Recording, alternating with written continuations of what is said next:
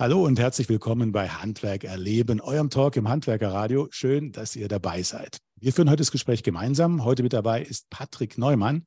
Er ist Chefredakteur des Handwerkmagazins. Hallo, Herr Neumann. Hallo, Herr Kruse. Hallo zusammen. Schön, dass ich dabei sein darf. Wir freuen uns heute sehr, denn heute ist bei uns als Talkgast die aktuelle Preisträgerin im Wettbewerb Unternehmerfrau im Handwerk 2022 in der Kategorie Selbstständige Unternehmerin. Sie ist Inhaberin des Sanitätshauses Klein, Orthopädie, Technik und Reha-Technik im hessischen Dieburg, einem Betrieb mit 140 Mitarbeitern. Herzlich willkommen, Genoveva Leng. Hallo, herzlich willkommen, Herr Große und Herr Neumann. Frau Leng, was bedeutet Ihnen denn diese Auszeichnung, die Sie ja vor gar nicht allzu langer Zeit erst erhalten haben? Ja, es ist mir eine wahnsinnige Ehre. Ich wurde ja in dem Sinn vom Herrn Neumann überrascht und ähm, kann es immer noch nicht so ganz fassen, dass es bis nach Dieburg und bis zu uns äh, durchgekommen ist. Und ähm, ja, ich trage es mit Ehre. Ich finde es toll, ähm, dass sowas auch noch möglich ist, dass das Handwerk so wertgeschätzt wird. Und das spüren Sie auch gerade. Sie haben, Sie haben Reaktionen darauf, auch danach, jetzt nach der Preisverleihung. Ja, sehr viele Reaktionen. Ich habe viele Anfragen ähm, von Handwerkermagazinen. Ähm, äh, ich habe natürlich auch Bekannte und Verwandte in, in der Handwerkerszene, die äh, gar nicht von der Orthopädie-Technik zu tun haben, die das jetzt schon in ihren Handwerkermagazinen hatten und mir tatsächlich dann äh, Glückwünsche rübergebracht haben. Ähm, vor zwei Tagen, wo, sie, wo mich äh, ein Goldschmied angerufen hat und äh, mich beim Jagen, ich saß auf dem Hochsitz, angerufen hat und mich beglückwünscht hat. Herr Neumann, Sie sind jetzt heute hier in zwei Rollen. Einerseits als Chefredakteur von Handwerkmagazin und andererseits dann natürlich auch als Mitglied der Jury, die die Unternehmerfrau in diesem Jahr jetzt ausgezeichnet hat. Mhm. Warum ging der Titel in diesem Jahr in der Kategorie Selbstständige Unternehmerin an Genoveva Link? Also wir hatten natürlich ganz viele tolle Bewerberinnen, aber was mich und die anderen Jury-Kolleginnen und Kollegen besonders beeindruckt hat, ist, äh, waren eigentlich zwei Sachen. Einmal, dass man in so einem Gewerk wie der Orthopädie-Technik äh, so ein rasantes Wachstum hinlegen kann. Also da waren wir wirklich beeindruckt. Und dann ähm, Punkt zwei, wie äh, strategisch äh, Frau Leng ja diesen Betrieb führt. Also das ist äh, wirklich toll, dass, wenn man das sehen kann, mit wie viel Mut, aber auch mit wie viel Klarheit da diese strategischen Entscheidungen getroffen wurden. Und das hat uns am Ende in der Jury recht schnell überzeugt. Da schauen wir natürlich gleich noch drauf, äh, wie der Betrieb geführt wird, aber vielleicht erstmal einen Blick zurück. Es geht ja hier um eine knapp 100-jährige Firmengeschichte. Das Unternehmen wurde 1925 gegründet, also ein Traditionsbetrieb. Wie ging es dann da sozusagen weiter? War das für Sie schon immer klar, dass Sie das Unternehmen mal übernehmen werden? Sie haben es übernommen von Ihrem Vater, aber Ihr Vater, hat er das, er hat es nicht gegründet, sein Großvater dann, oder wie war die Geschichte? Mein Vater hat die Firma gekauft, äh, jetzt fast vor über, also es sind über 40 Jahre und ähm, dazu mal mit zwei Mitarbeiterinnen in dies, zu dieser Zeit. Und ähm, dann hat er ähm, über die Jahre hinweg aufgebaut und dann äh, an mich 2013 übergeben. Und äh, da wiederhole ich die Frage einfach nochmal, war das schon immer klar, dass Sie das Unternehmen da übernehmen wollen? Also eigentlich wurde es mir in die Wiege gelegt. Also klar war das für mich eigentlich von vorher, vornherein. Ähm, ich bin ähm, in der Werkstatt groß geworden. Andere Kinder waren spielen. Ich saß auf der Werkbank und habe geklebt und geschnitten und äh, im Gipsraum äh, schon da mitgespielt und ähm, bin dann auch relativ zeitig äh, auch in die Lehre und dann habe ich meinen Weg klar bestritten. Also der Ausbildungsweg war vorgezeichnet, Frau Leng. Wie waren denn so die einzelnen Schritte zur Unternehmerin? Also ich habe ja, ähm, also wie gesagt, auf der Werkbank bin ich groß geworden, bin dann ähm, mit 17 Jahren in die Ausbildung, habe die Ausbildung dann in der minimalsten Zeit beendet, habe dann noch zwei Jahre Gesellin gemacht oder war Gesellin und bin dann ähm, direkt mit der kürzesten Zeit auf die Meisterschule gegangen. Ähm, ist immer noch so eine der, bin immer noch eine der jüngeren Meisterin oder die jüngste Meisterin, die Orthopädie-Technik abgeschlossen hat zu der Zeit. Man musste zu der Zeit zwei Jahre Gesellen sein. Und ähm, dann eben nicht zur Meisterbriefübergabe gegangen, sondern ähm, das war samstags und samstags ging es dann auch schon in der äh, weiterführenden Schule, also zum Betriebswirt des Handwerks in Ulm weiter. Und deswegen konnte ich nicht mehr zur Meisterbriefübergabe und bin dann direkt zu neuen Wegen gestartet. Sehr toll. Ähm, das finde ich ja sehr beeindruckend, gar nicht den Meisterbrief in die Hand zu nehmen, sondern gleich den nächsten Schritt zu machen. Das ist ja wirklich eine schöne Geschichte. Ähm, wie kam es denn zur Nachfolge? Weil das ist ja immer so ein bisschen kritischer Punkt, wenn äh, der Übergeber an die Übernehmerin dann das ja mit viel Herzblut dann sein Baby, diesen Familienbetrieb dann äh, in die neuen Hände gibt. Ich glaube, es war es war, also nicht nur Glaube, sondern es war so bei uns so, dass wir ähm, einfach drüber gesprochen haben und dann mein Vater ganz klar gesagt hat, was er sich vorstellt und ich hat gefragt habe, was ich mir vorstelle. Eigentlich ging das ganze Gespräch damit los, dass ich gesagt habe, du, wie schaut's jetzt aus? Wie geht's zwischen uns weiter? Und dann kommt mein Standardspruch, den ich ja schon mal, also er ist wirklich so, dann sagt er, willst du das haben? Dann habe ich gesagt, ja. Und dann haben wir einfach geschaut, wie wir zusammen den Weg dorthin finden, dass ich es übernehmen kann. Mhm. Und mein Vater, glaube ich, konnte auch gut loslassen, weil ich immer versucht habe, auch den Fleiß mitzunehmen und seine, seine Vorstellungen, die er von, vom Betrieb hatte und seine Ideen auch mit reinzunehmen, aber natürlich auch meine neuen Ideen mitzunehmen. Und dadurch ist er auch sehr schnell gleich aus der Firma ausgestiegen. Mhm. Also dieser Satz, willst du es haben, hat, glaube ich, bei der Preisverleihung, so eine kleine Anekdote da bei der Preisverleihung in Magdeburg, die, die meisten Lacher gehabt. Also das war wirklich, äh, die Reaktion aus dem Publikum war wirklich toll und ähm, hat man richtig gemerkt, dass sich ja auch viele mit diesem Thema, mit diesem, ja, manchmal ein bisschen sensiblen Thema Nachfolge äh, auseinandersetzen und das war wirklich sehr erfrischend. Wie hat sich denn jetzt das Unternehmen unter Ihrer Führung entwickelt? Vielleicht können Sie da so zwei, drei Schritte sagen, weil ähm, Sie hatten ja gerade gesagt, Ihr Vater hat das Unternehmen gekauft mit zwei Mitarbeiterinnen und jetzt sind da 140. Ja, also es ist eigentlich eine Verdopplung der Mitarbeiterzahl ähm, gewesen. Es ist aber, ja, ich denke, dass unsere Philosophie, die wir immer führen, dass wir den Menschen in den Vordergrund stellen und nicht ähm, das Rezept, was ja bei uns in unserer Branche sehr oft der Fall ist, ähm, uns auch den Erfolg gibt. Und ich bleibe bei meiner Linie. Ich bin da, da bin ich wieder anders wie andere. Ich möchte den den Menschen sehen und nicht das Rezept.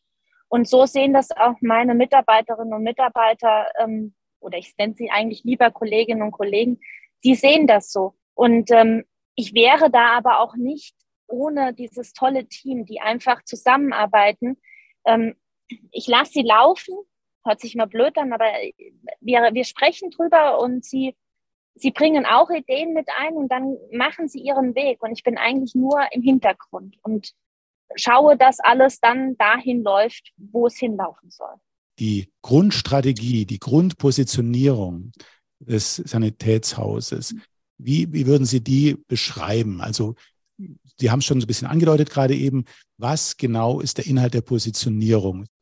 Ja, wir sind weg von der Ware gegangen. Wir präsentieren nicht die Ware. Wir sind kein Kaufmarkt, wo man reingeht, um die Ware in die Hand zu nehmen, sondern es wird aktiv dann in den Kabinen probiert mit den Kunden, was ist der richtige Weg, wo kommen wir am besten mit dem Kunden hin, um die Probleme oder die Schmerzen, die viele haben, ähm, zu, zu reduzieren oder vielleicht auch aufheben zu können. Vielleicht erklären wir auch einfach nochmal kurz, wofür das Sanitätshaus Klein steht. Welche Bereiche haben Sie genau im Angebot? Das Sanitätshaus Klein hat äh, mehrere Bereiche. Das heißt, wir teilen uns momentan auf in vier Bereiche. Wir fangen, wir haben den Freiverkauf natürlich auch noch mit dabei, wo wir ein Blutdruckmessgerät, eine Gehhilfe dabei. Wir nennen das Sunny-Team übrigens. Also wir haben Gehhilfen, wir haben Blutdruckmessgeräte, wir haben Kompressionsstrümpfe, wir haben Brustprothesen im Sunny-Team. Nach einer Brustamputation, dann haben wir das Ortho-Team. Das Ortho-Team baut Prothesen, also Ersatz für die Beine. Orthesen, das heißt, es stützt die Beine sehr viel Kinderorthetik, also wir sind sehr stark in der Kinderversorgung. Ganz neu dazu haben wir einen ganz tollen Orthopädie-Schuhtechnikermeister, der natürlich Maßschuhe macht. Einlagen hatten wir immer schon, aber jetzt nochmal deutlich intensiver machen. Das Reha-Team befasst sich mit der ganzen Rehabilitation, das heißt Betten, Rollatoren, Rollstühle, eben auch dann besonders angepasste Rollstühle für ganz spezielle Erkrankungen, ob das elektronisch ist oder manuell. Und dann haben wir noch das Care-Team. Ähm, das befasst sich mit einem künstlichen Darmausgang, künstliche Ernährung, künstliche Beatmung und Wunden. Und darauf haben Sie nochmal bezogen, Lösungsanbieter, der Mensch steht im Vordergrund. Ich glaube, auch von der Einrichtung her haben Sie sich daran ausgerichtet? Ja, wir haben eben die Ware im, im Laden weg. Wir haben einzelne Point of Sales, wo der, also wir nennen es Point of Sale, wo der Kunde einzeln angesprochen wird und ich dann von jeder Abteilung meinen Spezialisten aus dem jeweiligen Bereich nehme. Das heißt, wenn jetzt einer mit einem, mit einer Wunde in unser Haus kommt, habe ich meist, habe ich ganz viele andere Bereiche, ob es ein Kompressionsstrumpf ist, ob es eine, vielleicht zu einer Amputation führend oder zu schlechter Beweglichkeit, Reha-Team, ähm, Rollstuhl, Rollator.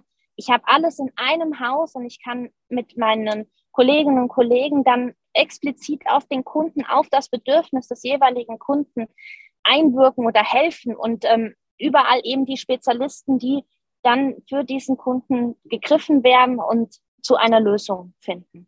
Wie muss ich mir das vorstellen? Der Kunde kommt rein, hat dann einen direkten Betreuer, der dann erstmal ermittelt, worum es geht und dann alle zusammenzieht? Genau. Wir versuchen dann über verschiedene Bereiche hinweg dann drüber zu, zu arbeiten. Also der Kunde kommt rein, er hat das Rezept. Meistens kommen sie mit einem Rezept, ähm, aber auch so kann man natürlich bei uns vorbeikommen. Es muss nicht immer das Rezept sein. Wenn man ein Problem hat, kann man immer kommen. Er wird erfasst am Point of Sale und geht dann erstmal in eine Kabine, wo der direkte Kollege oder Kollegin äh, gezogen wird, was auf dem Rezept steht. Und dann wird eben in der Kabine geschaut, habe, hat er vielleicht noch ein anderes Thema? Kann ich ihn mit gewissen Hilfsmitteln noch Erleichterung schaffen? Oder braucht er einfach nur mal zehn Minuten, dass er mit uns spricht? Es ist ja auch das Menschliche immer noch mit dabei, dass es alles vielleicht einfacher ist, wenn man miteinander spricht. Was ist das Tolle an Ihrem Beruf? Das Tolle an meinem Beruf ist, wenn wir tolle Ergebnisse haben. Das heißt, wenn jetzt zum Beispiel, wir, wir arbeiten sehr viel mit Kindern zusammen, diese Synergie zwischen Physiotherapeuten, den Ärzten, ähm, zusammenarbeiten. Also die Ärzte, die da meistens Botox in eine Muskulatur spritzen, um die Kinder, die Spastiken zu reduzieren. Und die Kinder haben, die nach fünf, sechs Jahren aufstehen, davor nie gegangen sind und mit den ganzen Komponenten zusammen als erste Mal auf ihren Beinen stehen und sie Eltern erleben, die diese überaus glückliche Situation miterleben konnten. Das sind einfach ganz, ganz tolle Momente.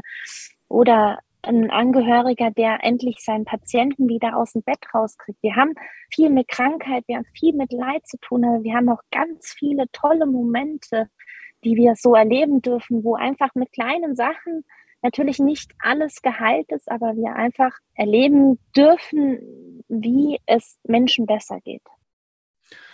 Die Zentrale haben Sie ja auch modernisiert, beziehungsweise Sie haben sogar eine Zentralisierung vorgenommen äh, an einem Standort. Das ist ja super spannend. Wie lief denn da die Standortwahl ab? Und äh, wie haben Sie denn Ihre Kolleginnen und Kollegen, so wie Sie sie nennen, äh, mitgenommen? Also es ist nicht die Zentrale, die Zentrale ist Dieburg. Ähm, Darmstadt ist in dem Sinne nur die Filiale. Die Filialen waren in äh, Darmstadt auf drei Standorte verteilt, wo Ladenlokale waren, aber immer im, nur mit zwei Bereichen bedeckt. Also zum Beispiel Sani und Ortho-Team waren zweimal in Darmstadt vertreten und Care- und Reha-Team war einmal in Darmstadt in einem separaten Gebäude. Und die Immobilie hatten wir vor acht Jahren schon mal angeschaut. Leider hatten wir sie vor acht Jahren dann nicht bekommen. Mhm. Und ähm, der Mieter ist ausgezogen und ich habe das dann über Mund-zu-Mund-Propaganda gehört. Und dann sage ich, naja, besser geht's nicht. Der Standort ist sehr nah an einer Klinik. Der Standort hat 15 eigene Parkplätze, direkte Stadtrandlage. Also man kann vom Hauptumstiegsplatz innerhalb von zwei Minuten bei uns sein, ob mit, ob mit Rollstuhl, Rollator oder zu Fuß ähm, ist alles möglich. Und ich glaube, da ist schon alles mit inbegriffen, warum wir diesen Standort genommen haben. Er war einfach der optimale Standort für uns. Und ja auch ideal, dann diesen Problemlöseransatz, den Sie gerade beschrieben haben, auch umzusetzen, oder? Genau, der war ideal. Wir hatten schöne große Räumlichkeiten, dass auch mal Angehörige, äh, die Kinder, die Enkelchen, die, ähm, dass einfach alle in einem Raum Platz haben, dass wir nicht beengt sind. Ähm, und das können wir alles in den neuen Räumlichkeiten in Darmstadt optimal darstellen. Das heißt, Sie haben da dann auch die Prozesse besser vereinheitlichen können. Ich glaube, Sie arbeiten ja mit vielen Krankenkassen zusammen. Da gibt es ja über 130, glaube ich. Und ähm, das ist ja, muss man ja organisieren. Ja, ja, es ist, wir sind noch in einer Findungsphase, wie wir die Prozesse natürlich immer noch lenken. Es, ich glaube, es geht momentan jedem so, dass wir krankheitsbedingt ähm, sehr hohe Störfaktoren haben. Ähm, ich will das böse Wort mit C auch gar nicht mehr benennen. Ähm, es, es ist einfach, es hemmt einen, aber wir sind am Prozess Verschlankungen und Verbesserungen dran, dass einfach alles deutlich ruhiger und störungsfreier durchläuft.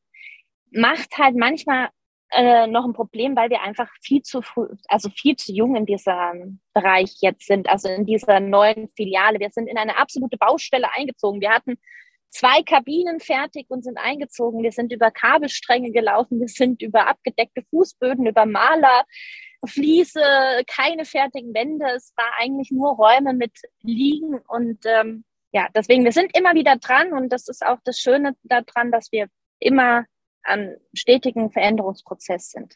Aber diese Schnittstelle zu den Krankenkassen ist für Sie ja schon eine wichtige. Ist das dann Ihr Thema, Ihr persönliches Thema? Ähm, mein persönliches Thema ist es ja, ich, muss, ich, ich lese die Verträge, weil jeder Vertrag, Sie haben es gesagt, wir haben, arbeiten mit 129 Krankenkassen zusammen, deutschlandweit. Und ähm, diese 129 Krankenkassen haben verschiedene Produktbereiche, die in diesen jeweiligen Produktbereichen nochmal Unterpunkte haben. Diese Verträge müssen gesichtet werden und ähm, das ist auch das, was uns immer sehr verlangsamt, weil wir sehr viele ähm, Hemmschwellen drin haben. Der, die eine Kasse möchte zwei Formblätter ähm, und einen Kostenvoranschlag, die andere möchte aber nochmal drei weitere Formblätter, die aber nichts mit der einen Formblatt zu tun haben.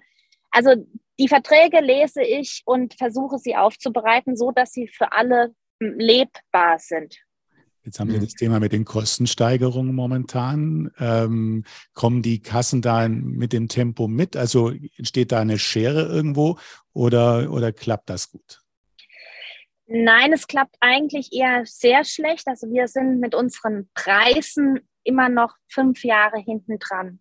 Also ja, wir haben Schwierigkeiten mit den Krankenkassen. Die diktieren uns ja in dem Sinne die Preise und wir müssen schauen, wie wir mit diesen Preisen dann letzten Endes zurechtkommen. Es gibt jetzt die ersten Krankenkassen, die, die haben jetzt wirklich eine sehr gute Verbesserung in gewissen Bereichen, aber halt auch noch nicht in allen. Also jetzt zum Beispiel im Reha-Bereich, das sind wir sehr schwer betroffen.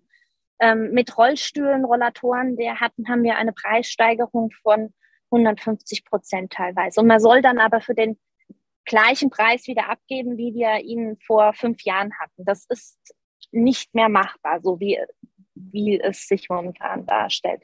Sehr schwierig, sehr schwierig momentan. Also da hört man schon auch, äh, wie die, dass es eine Menge Prozesse gibt, insbesondere auch an den Schnittstellen. Die Digitalisierung spielt da bestimmt eine Rolle. Sie haben vorhin gesagt, Sie sind da dran an den Themen. Ähm, welche Chancen sehen Sie da? Ähm, die Digitalisierung, ähm, ja, ich sage immer, der, die, die EDV ist unser, unser bester Mitarbeiter, was nicht äh, wirklich stimmt, weil meine Mitarbeiter sind eigentlich die besten. Aber die EDV muss uns das Denken abnehmen, dass wir einfach freier an den Kunden wieder gehen können, dass wir eigentlich dazu, dass wir das wieder machen können, für das wir da sind und nicht immer noch mehr Strukturen, noch mehr ähm, Veränderungen herbeiführen. Wir, wir im Sanitätshaus, wir haben Medizinprodukte, wir haben Q, QM, wir, also Qualitätsmanagement, wir haben Präqualifizierungen, wir haben, ähm, oh, was haben wir denn noch alles? Oh, ich kriege das schon gar nicht mehr alles zusammen. Das sind so viele zusätzliche Aufgaben, die wir erledigen müssen, um überhaupt abrechnen zu dürfen. Und das, das macht so ein System einfach ganz träge und langsam. Also ja, wir müssen uns ähm, qualifizieren, dass wir einfach abrechnen können, sonst könnte es ja jeder machen. Das ist auch wichtig, dass wir das machen. Aber wir haben schon sehr viel Bürokratie dabei. Das klingt ja alles super komplex. Ähm, um das intern gut zu organisieren, braucht man ja eine Grundstruktur. Wie sieht die denn bei Ihnen aus, Frau Leng? Also ich bin eher der Hintergrundmensch. Mhm. Ähm, ich, ich arbeite mit den Zahlen. Natürlich springe ich jetzt momentan, zum Beispiel mache ich auch die Abrechnung ähm, weil einfach da Manpower fehlt. Ähm, ich mache aber auch mal einen Kostenvoranschlag. Ich habe aber auch keine Probleme, mal was auszuliefern.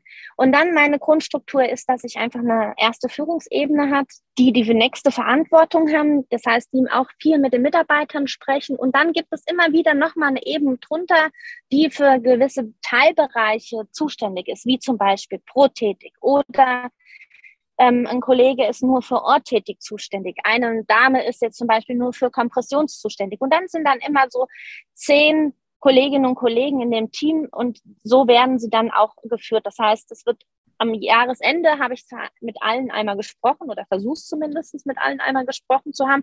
Aber die ersten Probleme werden vorne oder Wünsche werden erstmal an den Abteilungsleiterinnen und Leitern herangetragen und dann kommen sie zu mir gefiltert manchmal. Ja, man, man hört schon raus, Mitarbeiter, Kommunikation ist ein wichtiges Thema. Ähm, Ihre Mitarbeiter haben Sie ja, ja für Sie dann überraschend zu dem Wettbewerb Unternehmerform Handwerk einfach angemeldet. Sie wussten ja gar nichts davon. Und ich finde, es spricht auch irgendwie eine eigene Sprache, was Ihre Kultur in Ihrem Unternehmen so angeht. Ähm, ein bisschen haben Sie gerade schon geschildert, wie, wie diese Kultur entsteht. Aber wie schaffen Sie diese Kultur generell? Also wie, wie, wie würden Sie das jetzt äh, beschreiben, dass sowas entstehen kann? Oh, das ist jetzt eine ganz schwierige Frage.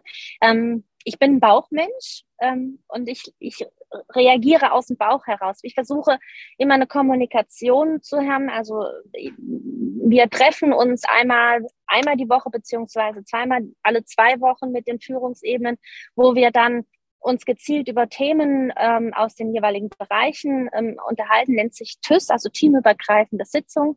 Wir mal versuchen, also jetzt durch Corona natürlich leider nicht so, haben wir eigentlich eine jährliche Strategietagung auch ähm, mit, den, mit den Leiterinnen und Leitern. Ja, das ist einfach ich kann Ihnen da jetzt keine, kein Rezept verraten dafür.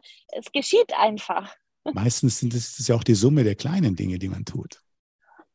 Das kann sein, ja. Oder der also, vielen Entscheidungen, der Rahmenbedingungen, die man schafft. Fällt Ihnen da was ja, Besonderes ein? Das, eins haben Sie gerade schon gesagt, also äh, diese Treffen. Gibt es noch andere Sachen, die Sie so machen für die Mitarbeiter? was mache ich für meine Mitarbeiter? Also ich mache viel, also ich versuche vieles, was natürlich auch finanziell vertretbar ist, zu machen. Ob ich jetzt das Jobraten, was natürlich alle auch, an, also viele angefangen haben. Ich biete ihnen das Jobrat. Ich versuche jetzt dieses Jobticket. Wir versuchen vermögenswirksame Leistungen zu, zu machen, um dem Mitarbeiter einfach auch ein bisschen was für seine Zukunft zu bieten. Was geht, wird gemacht. Ich versuche, wenn ich, wenn ich vorbeigehe, ähm, und man kennt sie ja, ja, meine Kolleginnen und Kollegen darauf zu reagieren, wenn sie einen schlechten Tag haben, dass ich sage, hier, was ist denn heute los? Ja, geht natürlich im Alltagsstress sehr oft auch mal verloren, aber das sind so die Kleinigkeiten, die ich von meiner Seite versuche zu machen. Ich versuche immer die Ruhe zu bewahren. Also wir haben ja auch, jetzt muss ich überlegen, es ist jetzt vier Jahre her, hatten wir einen großen PC-Crash mit ähm, absoluten Systemausfall. Wir waren nicht mehr handlungsfähig.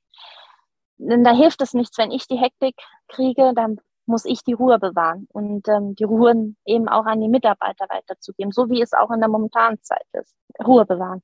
Und das scheint ja sehr gut zu funktionieren, weil als ich dann äh, bei Ihnen im Betrieb angerufen habe und über den Gewinn oder diesen Award dann eben äh, berichtet habe, die waren ja, die waren ja total aufgeregt. Und bevor sie mich dann durchgestellt haben, äh, haben die selber schon gefeiert und das, das fand ich ja ganz toll. Also war wirklich ein sehr emotionaler Moment und ähm, zeigt ja auch, dass sie da einen guten Team Spirit ha haben und da viel eben auch für ihre Mitarbeiter machen. Und ist dann überhaupt das Thema Fachkräftemangel für Sie eins? Weil ähm, die scheinen sich ja alle sehr wohl bei Ihnen zu fühlen ist auch bei uns ein großes Thema natürlich. Also für wir hätten genügend Aufträge für deutlich mehr Mitarbeiter.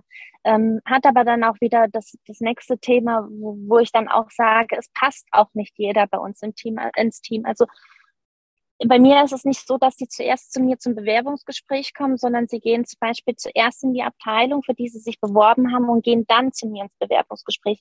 Weil es bringt mir nichts, wenn ich den neuen Kollegen oder die neue Kollegin toll finde und das Team sagt, nee, geht nicht. Also deswegen ist der Weg bei mir ein bisschen andersrum und da passt halt dann auch nicht immer jeder. Und natürlich auch in der heutigen Zeit, jeder geht studieren und wenige gehen ins Handwerk und auch das merken wir natürlich. Mhm. Machen Sie da besondere Maßnahmen, äh, die Sie da fahren, um an Fachkräfte zu kommen, um an die Talente von morgen zu kommen, vielleicht auch?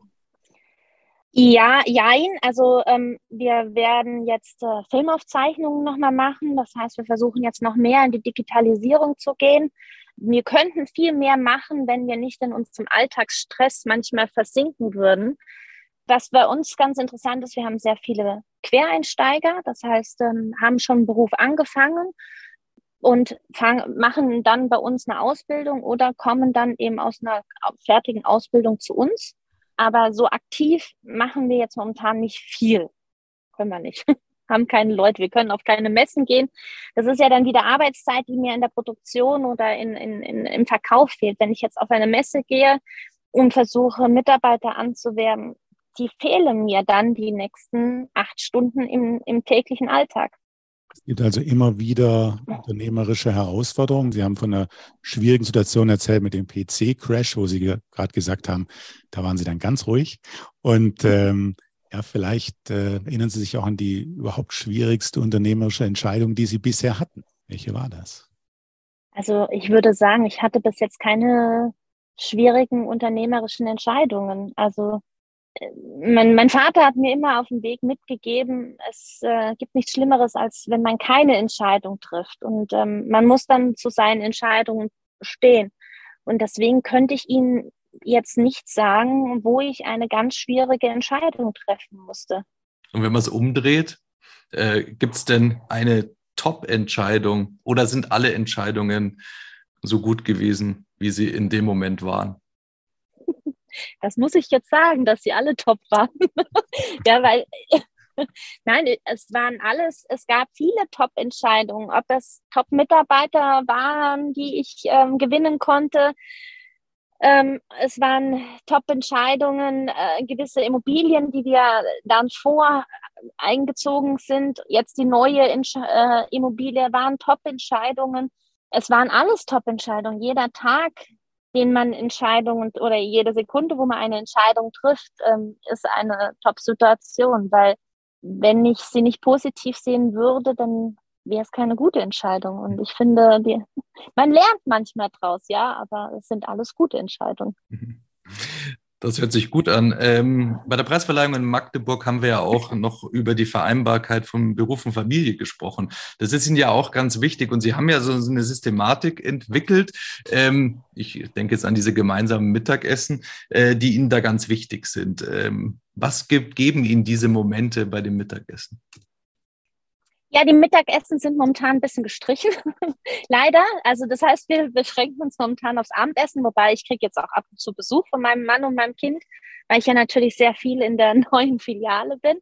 Die Momente, also der Mittag war eher immer der stressigere Part, weil dann nebenher das, ich hörte, das Handy war weg, aber man hört das Vibrieren. Vielleicht hätte ich es im Auto liegen lassen können.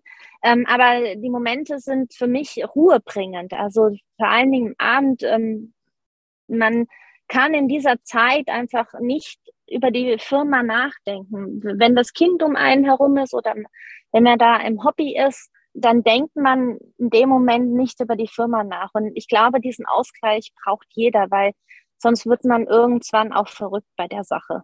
Vielleicht verraten Sie uns noch ein bisschen was zu den Hobbys. Sie, Sie haben ja auch ein ganz besonderes Hobby. Welches genau Erzählen Sie einfach von ein oder zwei oder drei. Also wir haben Ziegen, fünf Stück. Wir, mein Mann und ich sind beide Jäger. Ähm, Falkner, also leben wir natürlich auch aus. Ähm, ich war jetzt gerade erst äh, am Wochenende, durfte ich jagen gehen. Ähm, und natürlich bin ich auch noch Reiterin. Das heißt, ähm, wenn die Zeit da ist, versuche ich mit dem Pferd im Sommer im Wald zu reiten. Im Winter ist es immer ein bisschen zäh. Aber eben, wir treffen uns abends immer ganz oft jetzt nach der Arbeit im Stall und haben da eben auch die Ziegen. Und dann kümmern wir uns gemeinschaftlich um die Ziegen und dann geht's zum Abendessen. Und wenn noch Zeit ist, dann gehe ich noch reiten oder mein Mann geht jagen oder ich gehe jagen. So, das sind unsere Hobbys. Die Falknerei, wie sind Sie da drauf gekommen? Ah, ist schwierig. Also das äh, Jagdgesetz besagt, dass man äh, Tiere ja auf peppeln darf, aber eben keine Greifvögel. Und um einen Greifvogel quasi wieder zum Fliegen zu bringen, ähm, muss man den Falkenerschein machen.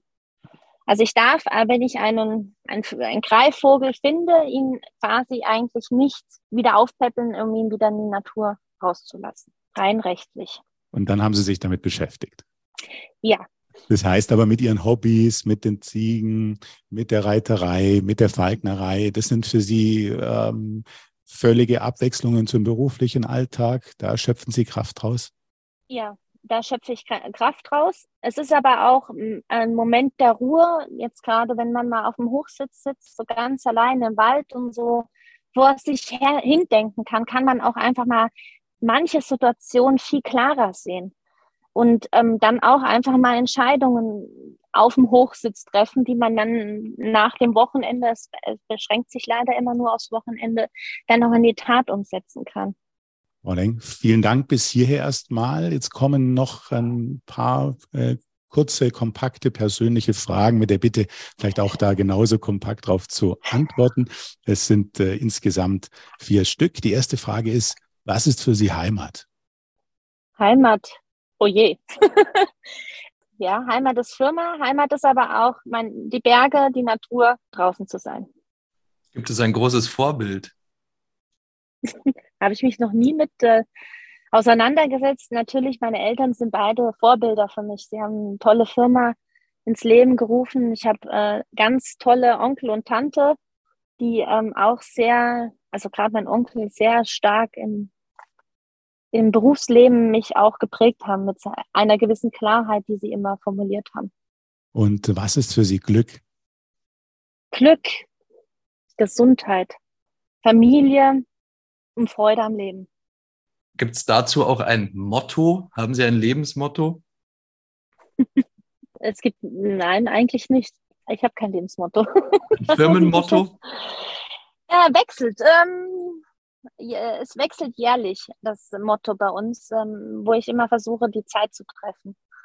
Das ist, ähm, man muss immer was verändern, damit alles so bleibt, wie es ist. Also ich glaube, das ist auch das Motto, das ist auch das Motto, das ich für mich gewählt habe, wenn Sie mich jetzt nochmal nach dem Motto fragen, das muss sich immer was verändern, damit alles so bleibt, wie es ist, ähm, finde ich einen ganz, ganz tollen Spruch.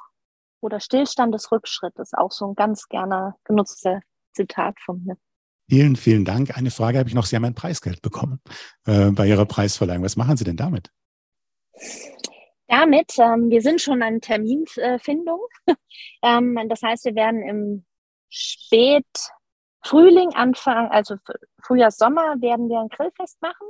Es wird äh, aus Nürnberg, aus der Heimat von meiner Mutter, werden Bratwürstel gebracht.